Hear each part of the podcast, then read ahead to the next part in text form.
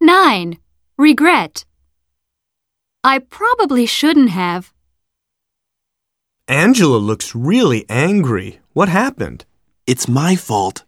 I probably shouldn't have said anything about her new haircut. I feel really bad about. Fred, I feel really bad about the way I acted last night.